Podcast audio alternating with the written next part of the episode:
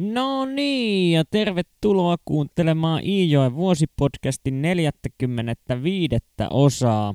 Mä oon Atte ja tässä podcastissa mulla olisi tarkoituksena lukea Kalle Päätalon Iijoki-sarja kuluvan vuoden 2024 aikana. Ja viime kerrallahan me jäätiin tilanteeseen, jossa Kalle lähti taivaltamaan kotia kohti tuolta kevään uittotyömaalta. Ja yksin hän ei tätä matkaa joudu tekemään, sillä matkaansa Kalle lähtee taittamaan yhdessä muuan matkan varrella asuvan työmiehen kanssa – ja kun siinä on useampi viikko uittohommissa painettu, niin selvää on se, että miehiä väsyttää melkoisenlaisesti. Ja tästä matkasta tuon miehen kotiin, jossa kaksikon olisi tarkoitus yöpyä ja Kallen siitä sitten jatkaa matkaa, menee melkoisen sekavissa tunnelmissa. Kalle itse on niin väsynyt, että hän näkee suorastaan näkyjä ja silmissä vilisevät kosket ja tukit ja, ja kaikenlainen muu uittokuvasto. Ja sattuupa tuolle matkalle myös sellaisia pätkiä, joista Kalle ei muista yhtään mitään. Mutta loppujen lopuksi, kun ihmeen kaupalla kaksikko löytää tiensä perille miehen kotiin ja perille päästyään painelevatkin saman tien pehkuihin – ja jonkin verran sitä Kallea tosiaan taisi väsyttää, sillä hän nukkuu yhtä soittoa 18 tuntia ja herää vasta seuraavana päivänä neljän jälkeen iltapäivästä. Ja siinä sitten työkaveri ehdottaa, että jääpä poika vielä toiseksi yöksi tähän meille nukkumaan, niin saat sitten aamusta lähteä – ja taivaltaa koko päivän sen sijaan, että joutuisit iltaa vasten vielä tuolla selkosissa rymyämään.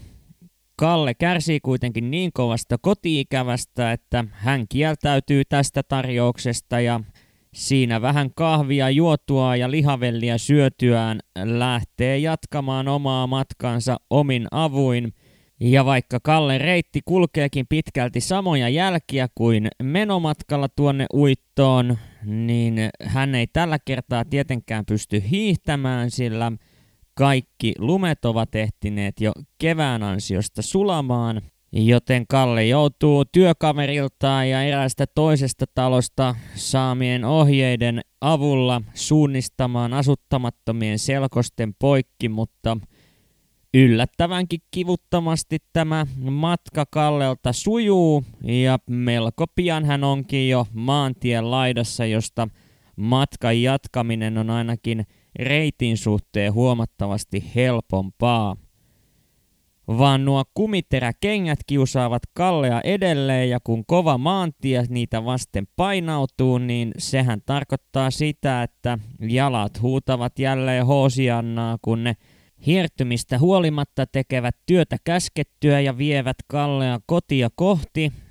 Ja vaikka kipeää tekeekin, niin Kallen suurin huoli ei kuitenkaan ole nämä hänen jalkansa, vaan se, että hän joutuu ohittamaan Jennin kotitalon tässä kotimatkansa aikana – Nimittäin Jennin käskystä huolimatta Kalle ei ole hänelle riviäkään kirjoittanut tuolta uitosta, ja mitä enemmän Kalle on Jenniä ja noita tapahtumia ajatellut, niin sitä enemmän hän on vain tuntenut jonkinlaista puistatusta koko asiaa kohtaan.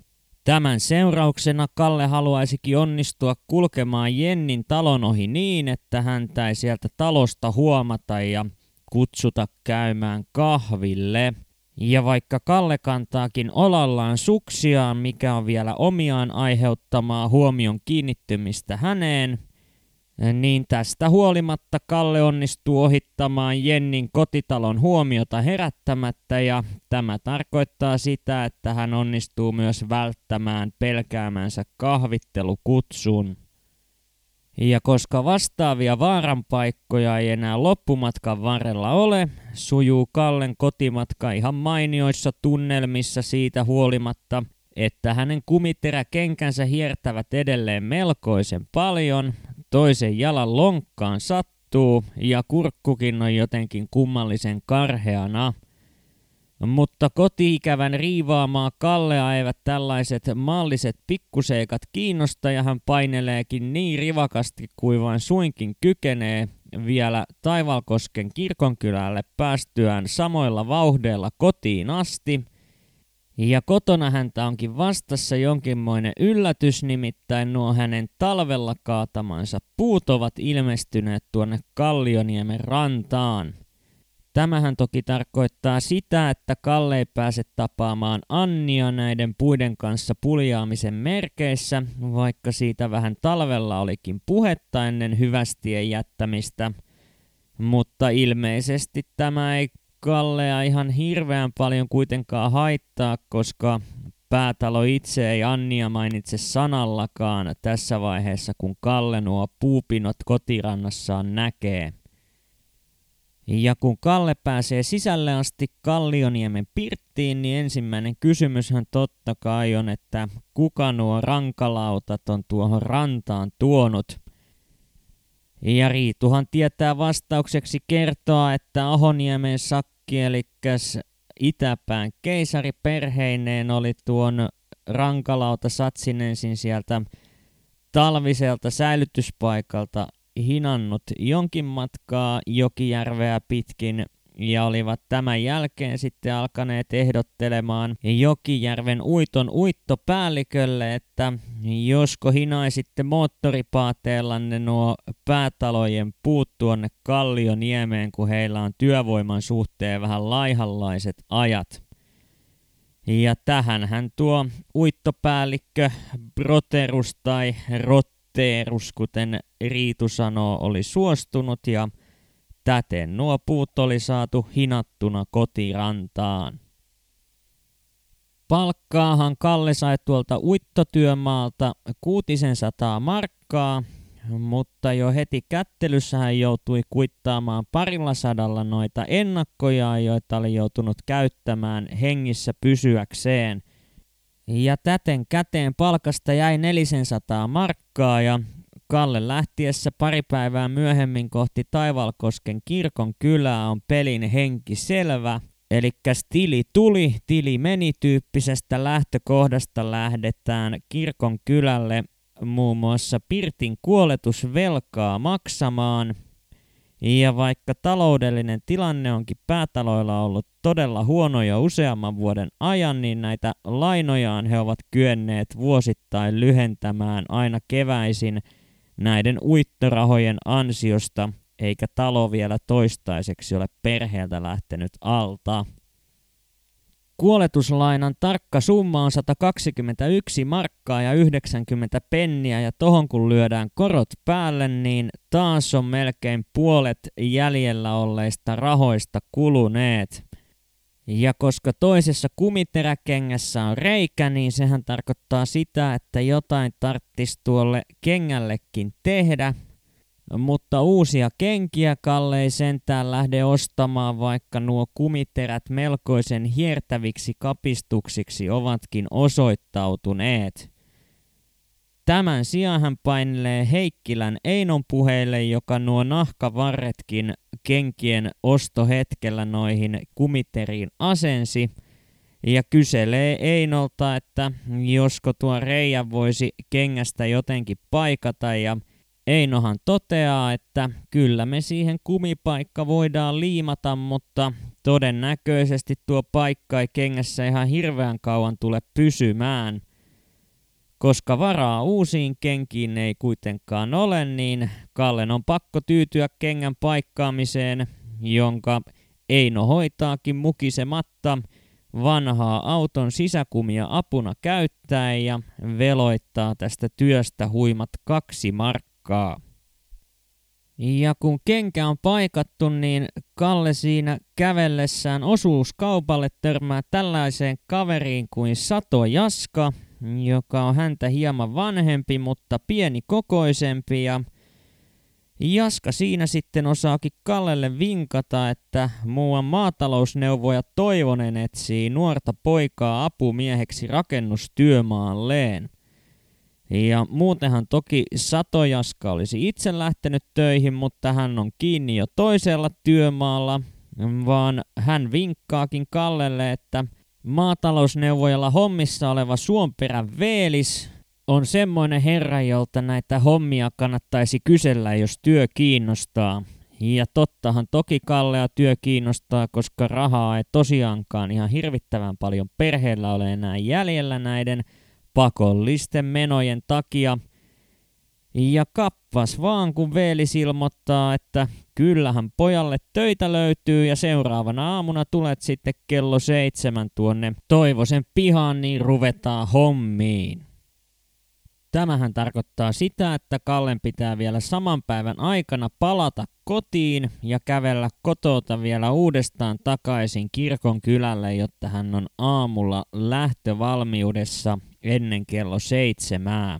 Ja näin Kalle myös tekee, joten seuraavana aamuna hän sitten heräilee puoli seitsemän maissa Karvosen matkailija Pirtistä ja käppäilee siitä aamupalaa tai kahvia nautiskelematta suoraan työmaalle, missä sitten alkaa hiljalleen selvitä tuo töiden laatu, nimittäin maatalousneuvoja Toivonen on rakennuttanut itselleen uuden talon, mutta piha on vielä sellaisessa kunnossa, että jonkinlaisia maanrakennus- ja ehostustöitä se vaatisi, ja täten alkaakin melkoinen maanmuokkaus, jotta pihasta saataisiin ulkonäöltään asumiskelpoinen. Joten Kalle alkaakin sitten puuhastelemaan siellä kaikkea mahdollista, mitä nyt tuollaiseen pihan ehostustyöhön nyt sattuukin kuulumaan. Mutta tämän homman suola Kallelle ei kuitenkaan ole tuo varsinainen työn tekeminen, vaan se, että maatalousneuvoja Toivonen on hyvinkin mukava kaveri – ja taitaa olla oikeastaan ensimmäinen mies Hiltujakin jälkeen, joka vaikuttaa todella luottavan Kallen taitoihin ja olevan tyytyväinen siihen, mitä Kalle tekee. Ja täten Kalle totta kai tuntee harvinaisen suurta mielihyvää, kun kehuja tulee jatkuvasti, ja jos hän ei satu jotain osaamaan, niin silloinkin neuvotaan ystävällisesti – ja osoittaen, että mitään häpeällistä siinä ei ole, jos ihan kaikki hommat eivät luonnistu ensi yrittämällä. Ja kuin sokerina pohjalla näistä Toivosen hyvän tahdon osoituksista on kerrottava tapaus, joka tapahtuu eräänä lauantai-iltapäivänä, jolloin Kalle jo innoissaan odottaa sitä, että työt laitetaan stop sopii ja hän pääsee lähtemään kohti Jokijärveä ja Kallioniemeä. Nimittäin hänen paitansa on sattunut ratkeamaan tuossa työnteon ohessa ja Toivonen ilmestyy työmaalle katsomaan miten Kallen touhut etenevät ja hänellä on mukanaan Kallelle uusi paita, joka toki on käytetty, mutta tästä huolimatta hyvä kuntoinen ja ojentaapa hän Kallelle myöskin kravatin, ja herkäksihän tämä tilanne Kalle vetää, sillä kyseinen paita on hänen ensimmäinen kauluksellinen päätlyspaitansa. Ja eipä ole kaukana, että onnen kyyneleet vierisivät päätalon poskilla, mutta hän kykenee pidättelemään itkunsa ja lähtee tyytyväisenä kotiin viikonlopun viettoon.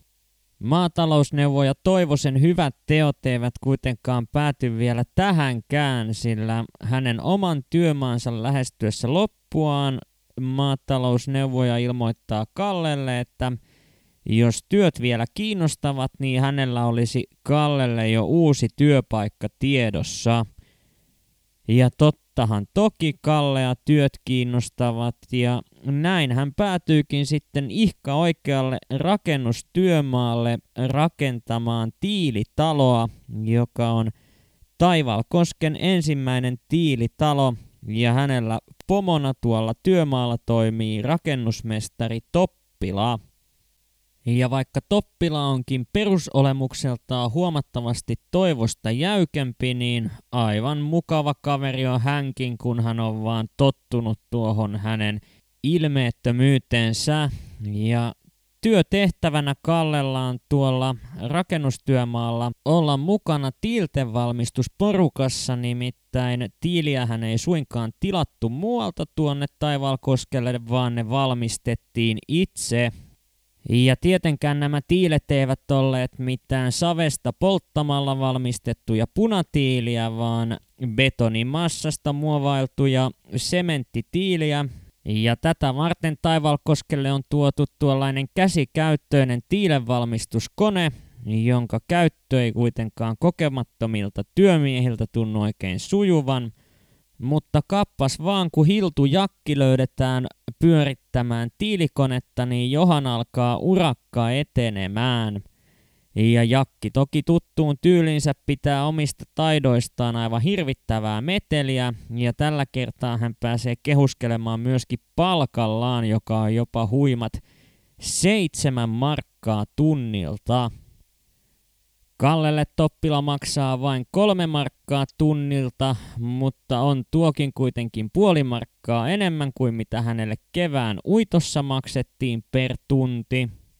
Ja tämän astetta laihemman palkkasumman taustallahan vaikuttaa tietysti Kallen nuori ikä, mutta myös se, että nämä Kallen hommat eivät ole millään tavoin verrannollisia tuon käsivoimin toimivan tiilenvalmistuskoneen operoitsijan työnkuvan raskauteen. Joten täten Kallen palkka ei luonnollisestikaan voi nousta noin tähtitieteellisiin lukemiin kuin mitä Hiltujakille maksetaan. Mutta onpa tuolla työmaalla vielä yksi porukka, joka ainakin huhujen mukaan kiskoo vieläkin kovempaa liksaa kuin Jakki tekemästään työstä.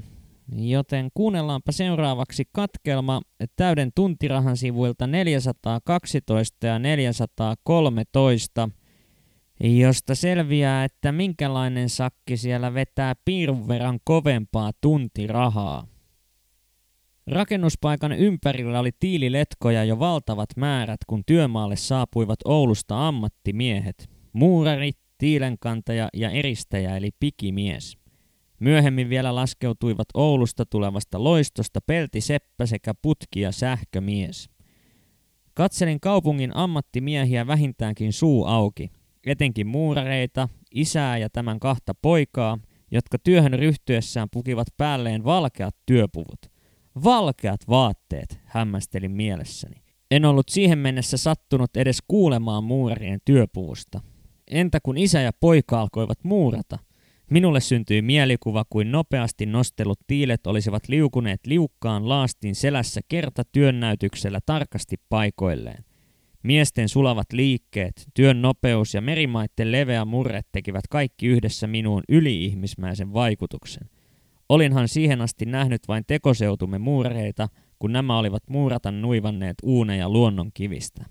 Nämä miehet eivät nuivanneet. Toppilan myöhemmin määrättyä minut muurarien passariksi lienen välillä unohtanut jopa ahkeruutenikin, kun seurasin heidän työskentelyään.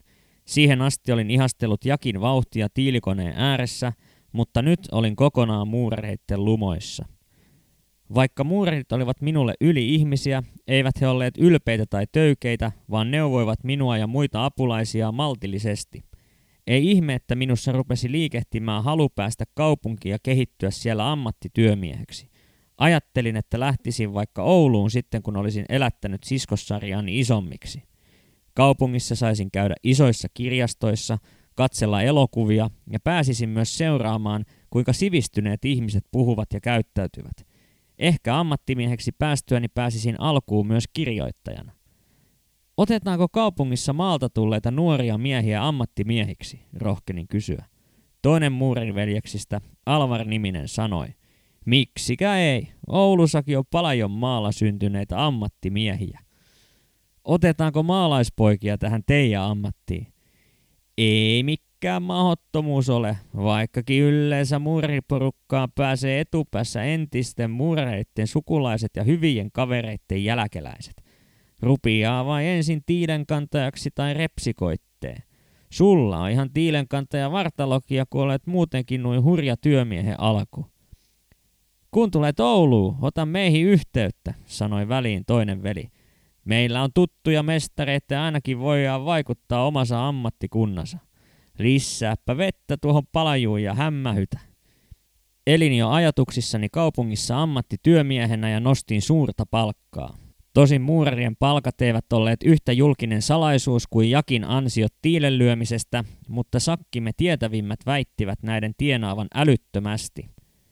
Toista kymppiä tunnilta nämä tämänkin työmaan muurit vetävät, väitti eräs kirkonkyläläinen sekatyömies. Kyllä Hiltujakin ja Seppäspojan tienat jäävät pieniin muuriin palkkain rinnalla. Tällaisia miehiä ilmestyi Oulusta Taivalkoskelle muuraamaan uutta apteekkia. Ja näin taisi syttyä myös Kallessa ensimmäistä kertaa halu päästä rakennustyömieheksi. Vaan kun rakennus on saatu muuratuksi, niin koittaa Kallen heinäntekoloma. Ja Kallen kohti kotia lähtiessä Toppila toteaa, että kun heinät on tehty, niin tule takaisin, sillä töitä kyllä sinulle löytyy.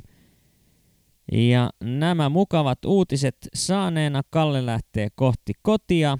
Ja kun hän kotiin asti pääsee, niin tällä kertaa Kalle on odottamassa myös uusi perheenjäsen. Ja hän on juhannuksen tienoilla syntynyt Kallen sisar Aune. Ja näin saatiinkin tämänpäiväinen jakso päätökseen ja aikamoiseen työputkeen tuo Kalle nyt on suorastaan puolivahingossa eksynyt, mutta tämähän on toki ainoastaan hyvä asia, sillä sen verran paljon on nälkää nähty Kallioniemessä ja kunnan jauholappuja haettu, että kaikki tienesti tulee todella tarpeeseen. Mutta miten tuo Kallen loppukesä ja sen jälkeen koittava syksy jatkuu töiden osalta, selviää tulevissa jaksoissa, joten kiitos kun jaksoit taas kuunnella tänne asti ja palataan huomenissa asiaan. Moikka!